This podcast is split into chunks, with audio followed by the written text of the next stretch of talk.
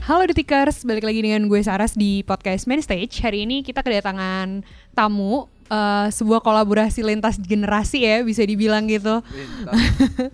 Ini Bahasanya loh. lintas generasi kan. bener loh, bener kan lintas generasi. Iya benar-benar. Nih, Om dan ponakan. nih Umurnya deket sebenarnya. Umurnya kan- deket ya? Kan lima, eh 13, 13. tahun. Ah. Drive 15 tahun. Oh iya, Drive Oh 15 iya, tahun. bandnya umurnya cuma beda 2 tahun lah Iya, ya. Kakak tahun. kelas sama adik kelas di Iya. SMP. nah nih eh, mungkin eh, kan kita kedatangan hari ini kedatangan Drive dan Danes Rabani. Eh, mungkin bisa diperkenalkan dulu nih biar detikers ke, eh, familiar sama suaranya kan mungkin karena nggak lihat visualnya nih di podcast. Mungkin bisa diperkenalkan dulu. Ada Digo, basisnya Drive. Terus ada Ada Rizky, eh, Vokalis. gitaris Drive.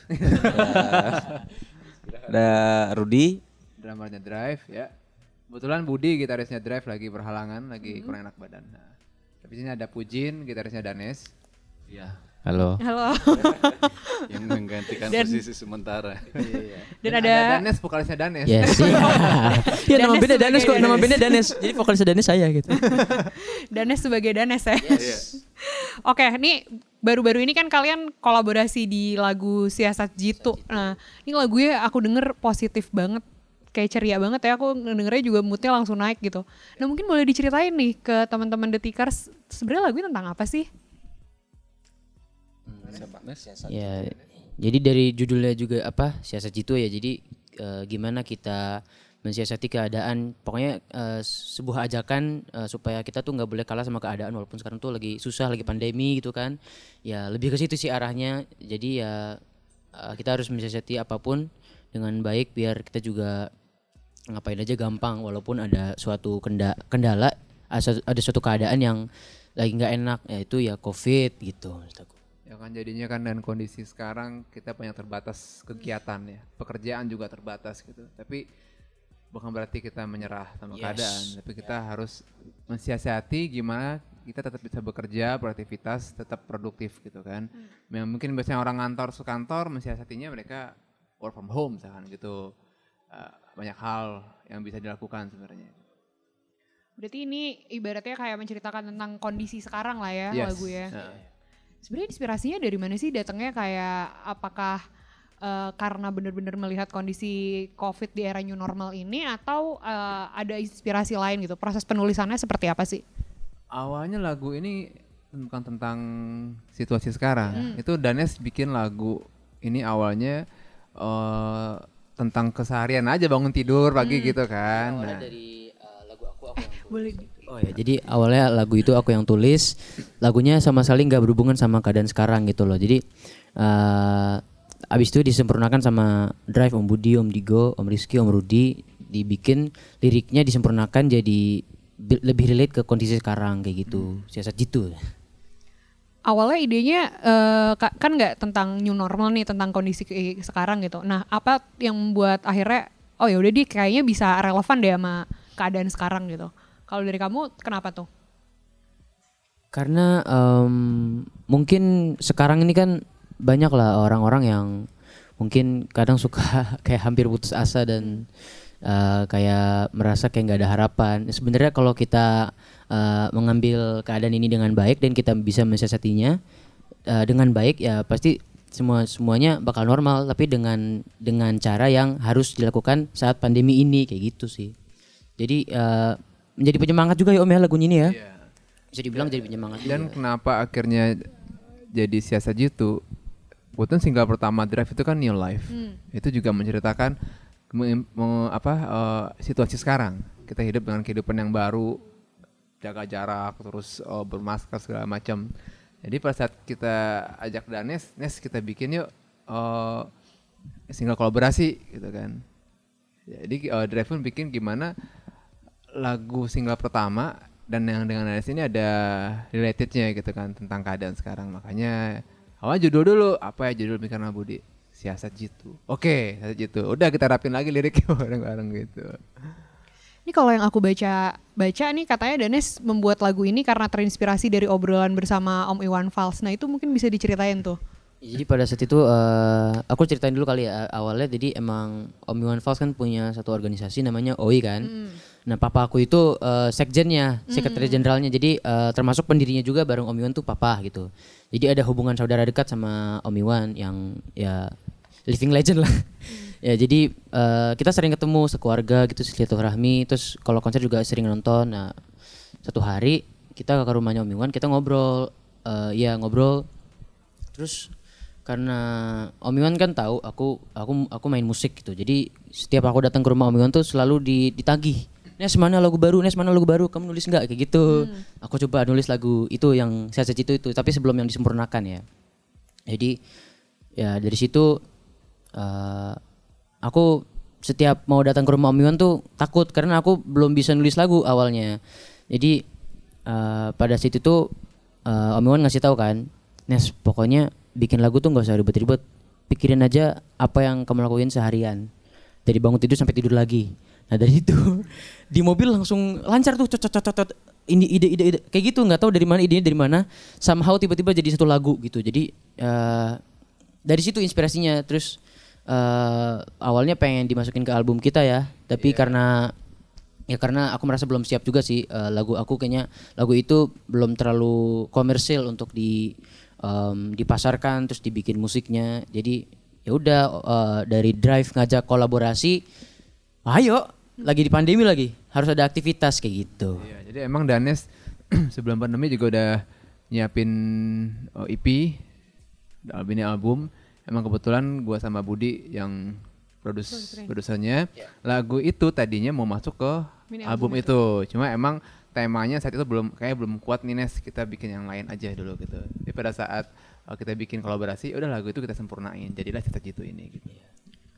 direkam dan dipromosiin di masa pandemi nih ada kesulitan gak sih ketika membuat dan mengeluarkan single di tengah-tengah segala keterbatasan ini ya biarpun maksudnya tetap bisa promo secara virtual tapi kan kayak nggak ada eh, panggung-panggung langsung gitu ada kesulitan gak sih tantangan terbesarnya apa sih ketika merilis lagu ini saat di saat seperti ini gitu Iya pasti selalu ada perbedaan lah ya Hmm. di mana kondisi kita normal sama enggak kayak sekarang ini. Terus eh, kalau dibilang kesulitan banyak juga, tapi ya balik lagi kayak lagunya sendiri kan kita mesti punya siasat gitu. Jadi gimana pun caranya kita eh, tetap bisa promosiin lagu ini, entah mungkin harus eh, dari apa cara online, nggak harus dari panggungan gitu. Terus misalkan kayak sekarang ini kita lagi ngobrol-ngobrol podcast ini gitu, terus ya apa pun itu yang bisa kita lakukan kita coba lakukan gitu. Dan ya pada akhirnya tetap agak ribet karena harus tetap lebih disiplin aja kita gitu. Jaga apa jaga jarak mungkin pakai masker dan rajin cuci tangan dan intinya sih banyak-banyak berdoa aja biar kita nggak kena covid itu ya sih. Siasat jitu apa nih yang akhirnya dilakukan Drive dan Danes untuk apa ibaratnya beradaptasi dengan segala keterbatasan yang ada di masa sekarang gitu. Salah satu- Salah satunya mungkin ya konser live stream ya. Jadi karena kan sekarang nggak bisa ada panggung offline, nggak ada nggak bisa munculin crowd itu. Jadi ya salah satunya panggungan live stream. Kemarin aku rilis album juga secara live stream, secara online. Jadi orang nonton secara uh, di laptop atau di HP gitu. Agak aneh tapi ya harus ya emang live gitu gitu. Siasat. Yang Mau terbaik itu kan, ya. yang terbaik lagi kayak gitu sekarang. Ini aku agak penasaran sih kan eh, Danes sama Drive kan tadi kakak kelas dan adik kelas ya bedanya dua tahun. Nah Udah tahu. awal pertemuan kalian gimana sih sampai akhirnya bisa collab bareng gitu? Di sekolahan kita. SMP Setiap hari ketemu, Pas setiap hari. lagi istirahat ya lagi jajan di istirahat. kantin. Di gitu. kantin ketemu di kantin. ya? Di kantin. Ngobrol di kantin. Tadi itu Danes dipalakin ya mas Wah enak baru nih palakin lu bayarin nasi goreng. Senior junior ini senior.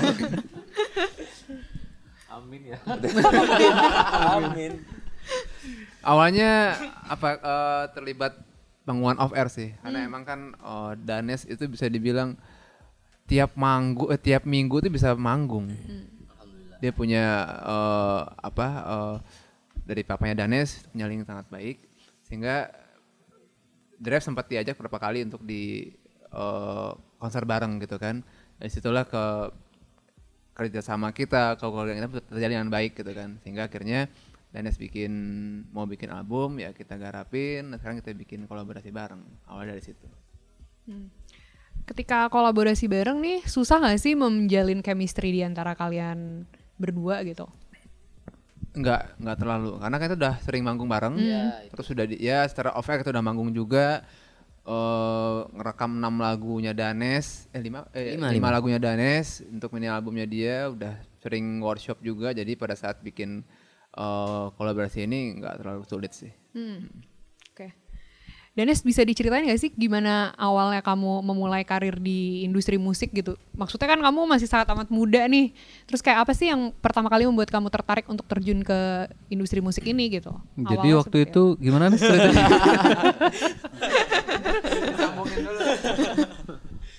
Eh, ya em, ya lanjut dari cerita tadi ya karena kita punya keluarga kita hu- punya hubungan baik sama Om Iwan Fals eh, kita sering diajak ke konser Om Iwan, Om, Om Iwan lah. Eh, ya pada suatu hari eh, kita ikut ke eh, ikut nonton kan ke backstage gitu kan. Itu senang banget. Jadi pada saat itu aku nonton Om Iwan terus tiba-tiba kayak hati aku kayak wah ini keren banget. Ah suatu, suatu saat gue pengen jadi kayak dia gitu. Di atas panggung main gitar ditonton ribuan jutaan orang. Dari situ awalnya. Nah dari situ eh, mulai deh eh, tertarik sama musik. Dari mulai belajar gitar belajar nyanyi eh, nyoba-nyoba satu dua panggungan eh keterusan. Jadi ya ya alhamdulillah sih. Tapi- emang musik emang jadi passion aku di sini gitu. Berarti eh, inspirasinya awalnya karena ngelihat musisi idola kamu manggung, terus akhirnya terinspirasi gitu ya? ya Apa sih goals terbesar kamu di industri musik? Ya semoga eh ke depannya eh eh, jangkauan pendengar aku makin luas karena aku juga kan musisi baru. Eh jangkauan pendengar mak- pendengar makin luas dan aku juga berharap lagu-lagu yang- yang aku buat kan eh, liriknya lagu-lagu yang eh, di album eh, mengarah ke kita mengajak untuk kebaikan eh, kita jangan pernah menyerah kayak gitu-gitu. Jadi aku berharap semoga eh, banyak orang yang akan termotivasi dari lagu-lagu yang aku buat siapa tahu gitu ya. Itu sih. amin, amin.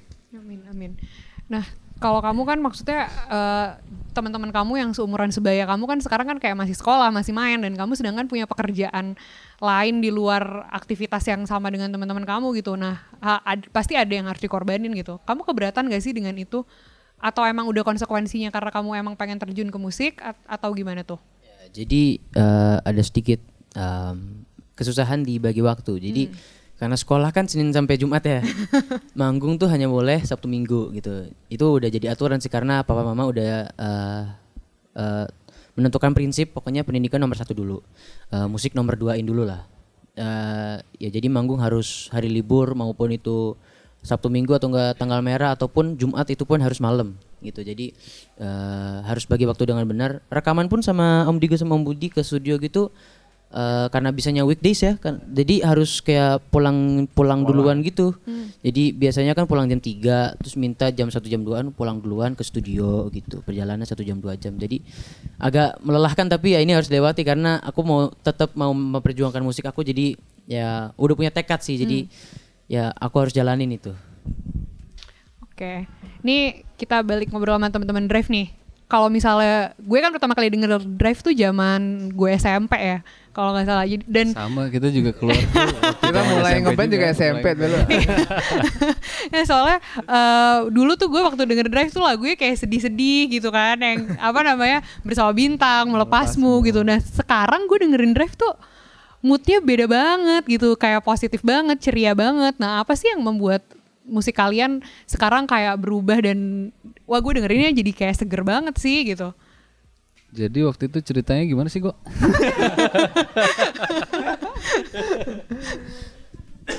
Iya, sebenarnya kalau dibilang perubahan musik untuk dua single Drive yang terbaru ini memang belum pernah dilakukan oleh Drive kayak gitu.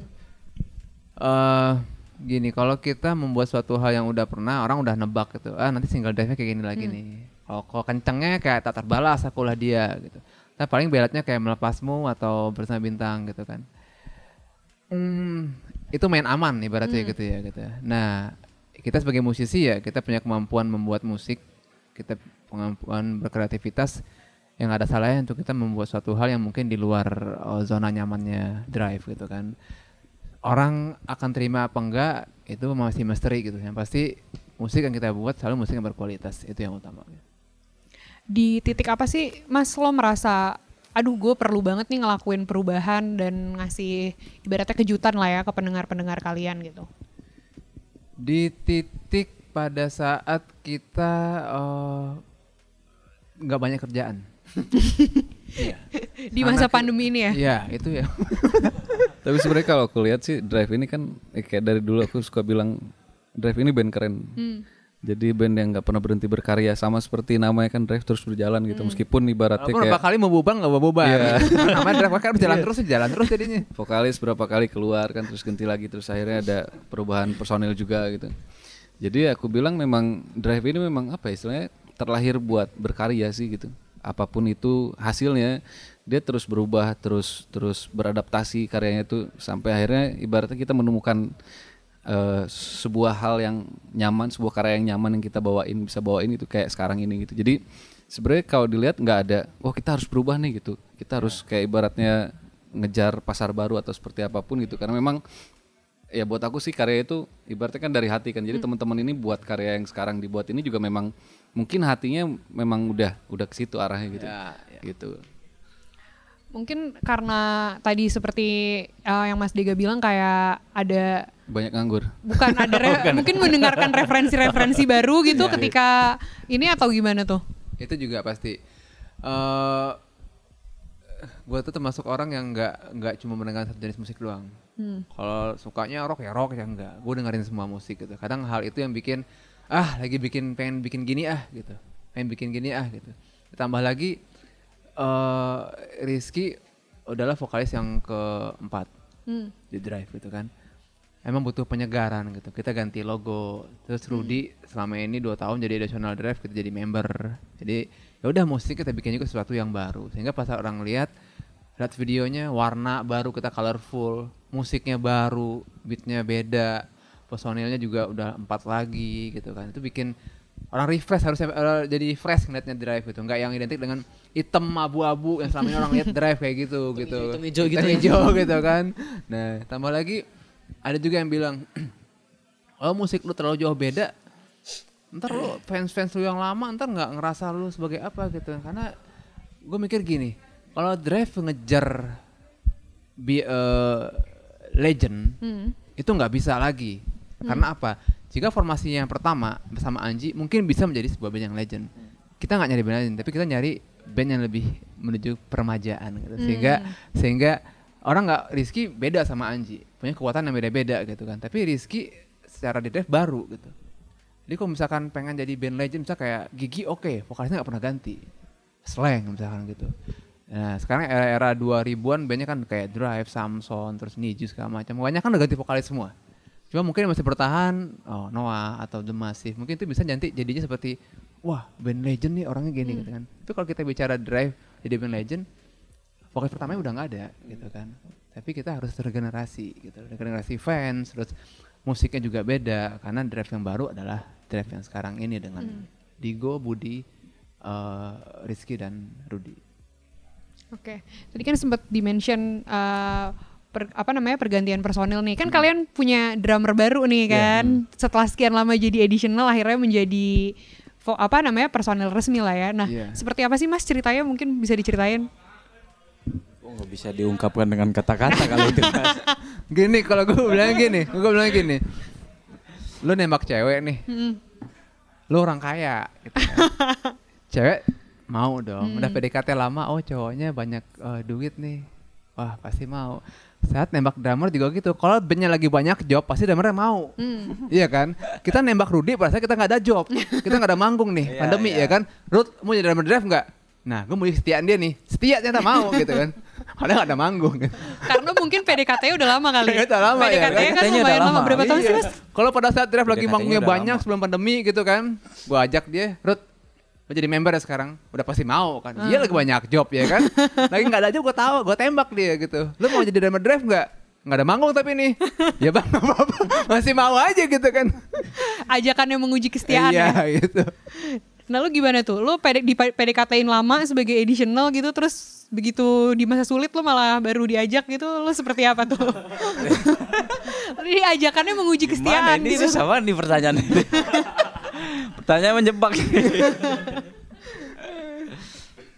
Enggak, karena yang kata apa? Yang dibilang Rizky tadi tuh gue juga ngerasain kalau dari dulu tuh kayaknya kita seumuran deh. Gue juga kenal Drive itu dari SMP dengan dengan lagu Drive gitu. Gue suka band, wah Drive ini band keren nih band. Iya, band band keren gitu loh. Nah, sampai orang itu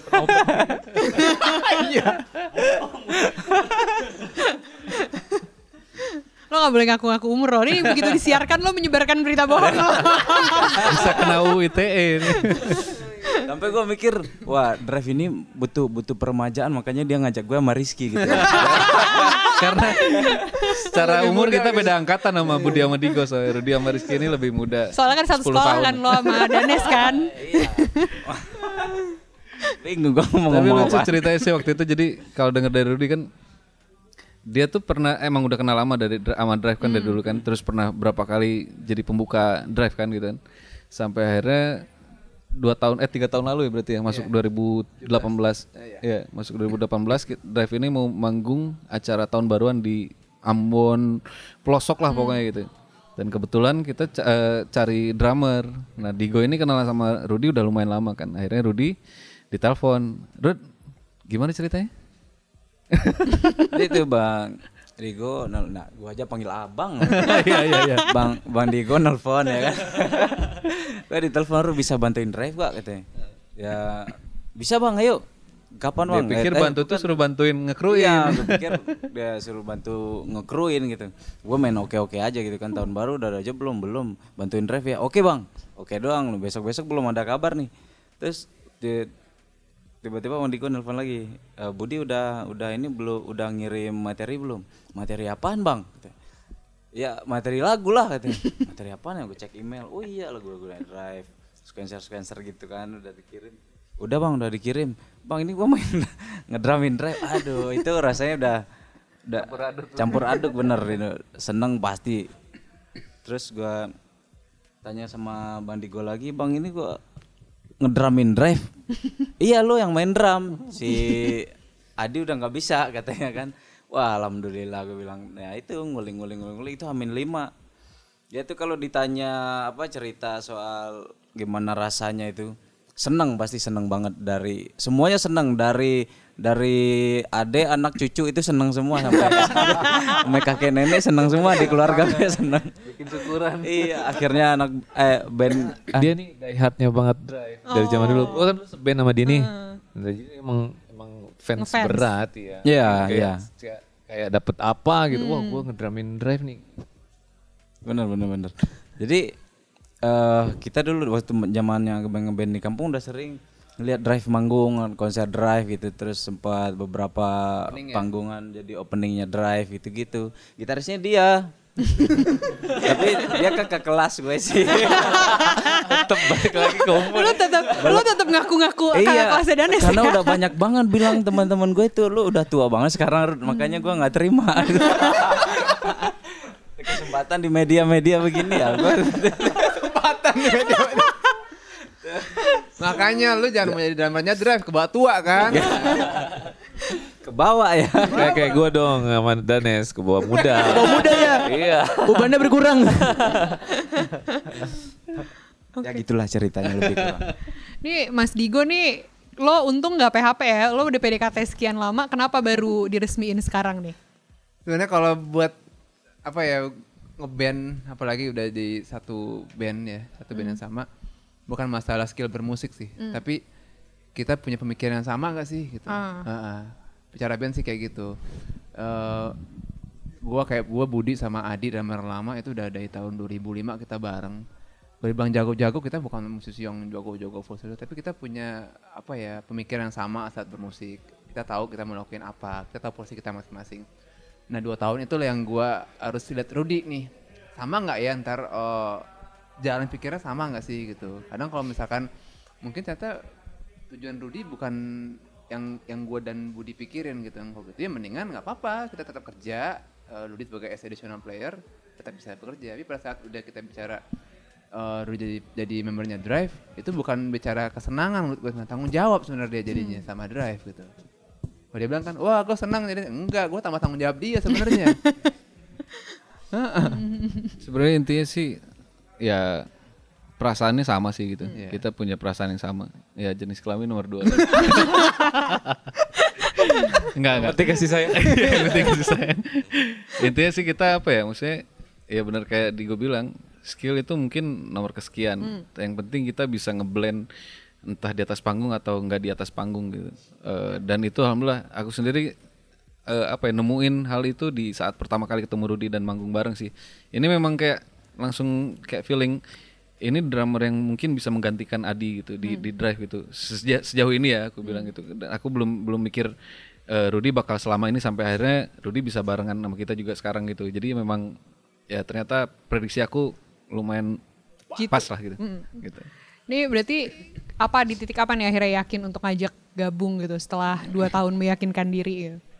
Nah kemarin itu sempat dengar apa cerita dari ah, Rizky ini dari ah, Rizky gue baru dengar nih. Dia dia menilai pas eh, penilaian dia ke ke gue pas di track begitu gitu. Kemarin-kemarin mereka bilang karena lu sering buka bajur badan lu seksi katanya. tadi aku mau ngomong itu cuman kok kayaknya nggak masuk. Jadi itu balik lagi kayak tadi kan Digo bilang drive ini lagi mencoba buat ke pasar baru lah Tanah Abang Sebelumnya pasar santai ya. Jadi memang kita rubah genre, rubah apa, rubah image dan lain sebagainya. Ya masing-masing dari kita ini punya apa istilahnya, punya daya tarik yang berbeda lah. Punya pasar masing-masing personalnya itu punya punya punya apa, punya daya tarik yang berbeda. Salah satunya eh, Rudy ini setiap kali manggung dia pasti buka baju. Dan uniknya dia mau makan sehari 10 kali pun badannya tetap tetap six pack lah istilahnya gitu. Itu yang kita iri sampai sekarang. Jadi eh Rudy ini bisa narik pasar yang baru juga banyak ya Rudy ya? karena buka baju itu ya. Lumayan lah ah, tante-tante kita SMA. Jadi jual drive itu bukan jual band doang. Nah itu titiknya di situ. iya, nama Jadi, pasar. buat nambah-nambah budget makanya gua diajak gitu. Ini harusnya off the record tapi ya nggak apa-apa kalau masuk Iya udah lah ya. Nih tahun ini tahun yang Mau jadi beneran ya. Enggak, enggak, enggak bener. Eh tapi beneran selama corona ini kita harus banyak ketawa. loh. Hmm, bener, Biar bener. imunnya terjaga. Ini biar yang denger ikut ketawa juga nggak apa-apa lah ya, nggak usah dikat lah kita kan. Ternyata drummernya begitu ya. Ternyata drive jiwanya simulat semua ya. Nih selama 2020 ini kan jadi tahun yang produktif baik untuk Drive maupun Danes ya. Danes ngeluarin mini album, uh, Drive ngeluarin single baru judulnya New Life nih. Nah mungkin bisa diceritain nih single kalian masing-masing nih. Siapa yang mau duluan nih terserah nih. Eh, ya, eh, jadi awal dari awal aku bermusik ya, eh, dari mulai aku mengenal musik lah ya, mulai kenal sama band-band klasik rock. Awal aku di situ ya, apa, ya eh, sukanya di situ. Klasik rock, apa pun itulah band banyak banget. Eh, mereka tuh kan bikin-bikin album gitu ya. Eh, jarang lah kalau band siapa gitu. Eh, Guns N' Roses bikin single tuh aneh gitu kayak. Menurut ini menurut aku ya. Jadi mereka tuh bikin album album album album, album. Ya, dari situ aku karena ngefans sama mereka-mereka itu, jadi aku langsung bertekadnya pengen punya album. Ya karena eh, banyak yang nanya juga sih karena eh, banyak musisi sekarang yang rilisnya single-single satu satu satu satu gitu.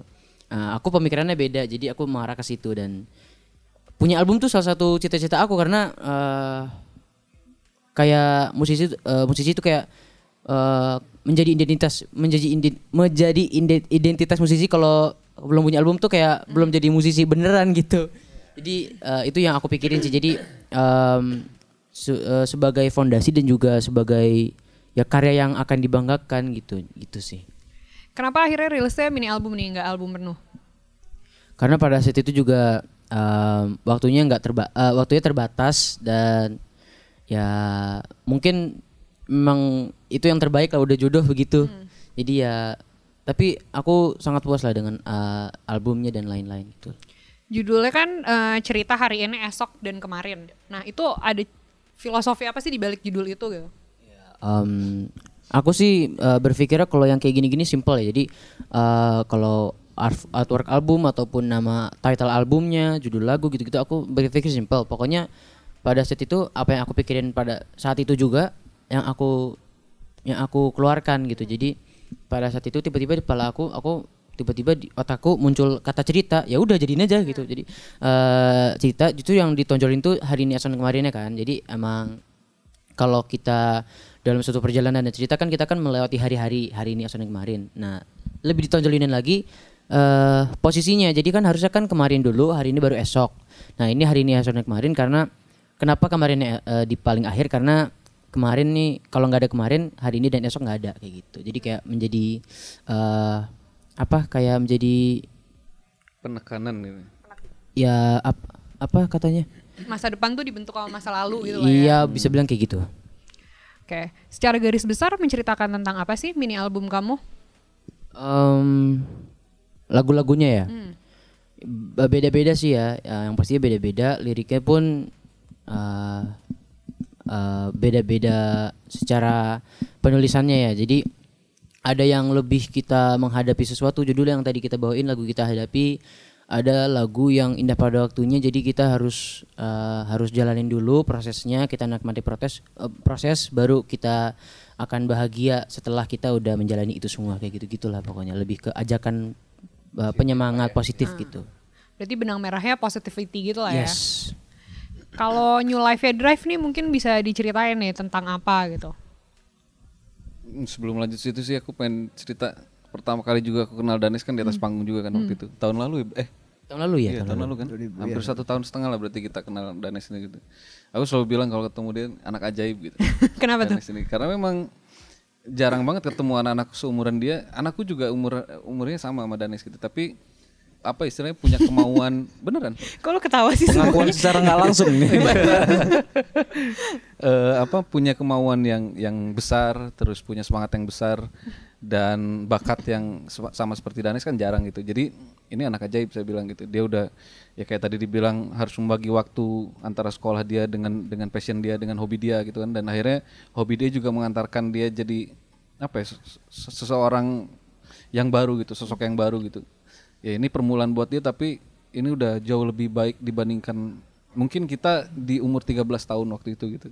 13 tahun mungkin aku masih ya nyoba-nyoba ngerokok terus bolos-bolos sekolah bener kan? Mulai pacaran gitu. Dan di sini udah jauh tingkatannya lebih dari kita semua gitu. Jadi memang anak ajaib gitu. Gitu. Kalau si Drive sendiri sih ya kita sih belum bikin album ya gue ya? Buat yang buat yang project selama kita bareng ini. Kalau lagu sendiri berarti udah keluar lima ya? Pertama Seakan di Surga itu remake eh, dari lagu yang waktu masih bareng sama Anji, single terakhir yang waktu dinyanyiin Anji sebelum dia keluar dari Drive. Terus habis itu ada Lintas Cahaya, itu dikeluarin juga pas momennya barengan sama eh, ke- ya pengumuman KPU tahun lalu gitu. Jadi memang pas lagi rusuh-rusuhnya dan lagunya juga kebetulan eh, temanya ngajak teman-teman semua semua orang yang dengar lagu itu buat tetap bersatu lah intinya gitu nggak perlu ada perpecahan gitu itu kolaborasi bareng eh, Berry Senloko terus yang ketiga kemarin kita ada keluar eh, Jiwa Pusak- Muda Jiwa Muda. bareng sama Is Pusakata Pusakata. nah itu lagu yang mungkin itu titik baliknya kita ini sebenarnya orang-orang yang menolak tua gitu jadi Jiwa Muda keluarlah judulnya. lagu judulnya Jiwa Muda akhirnya keluarlah lagu eh, apa New Life New Life. itu pun awalnya bukan bukan New Life ya. New Wife ya. New Life. itu New Life yang ya ibaratnya lebih eh, ada korelasinya sama kondisi sekarang. Dan akhirnya alhamdulillah bisa bareng sama Danes juga keluarin lagu siasat gitu sih. Jadi memang ya aku ngerasa semuanya kayak kayak apa ya kayak perjalanan hidup juga gitu. Aku ngerasa bermusik itu kayak kayak dulu sekolah misalnya SD pertama apa kenal pelajar pelajaran gitu ya eh, men- apa menuntut ilmu gitu. SMP tuh mulai ketemu sama serunya sekolah seperti apa gitu. Mulai belajar bandel apa segala macem. Banyak nemu hal-hal yang baik juga. SMA itu masa-masanya asik sekolah gitu. Kuliah juga gitu. Jadi ya bermusik pun sama gitu. Dari zaman pertama kali aku ngeband atau dari pertama kali kita ngeluarin eh, karya itu kayak ada ceritanya masing-masing gitu.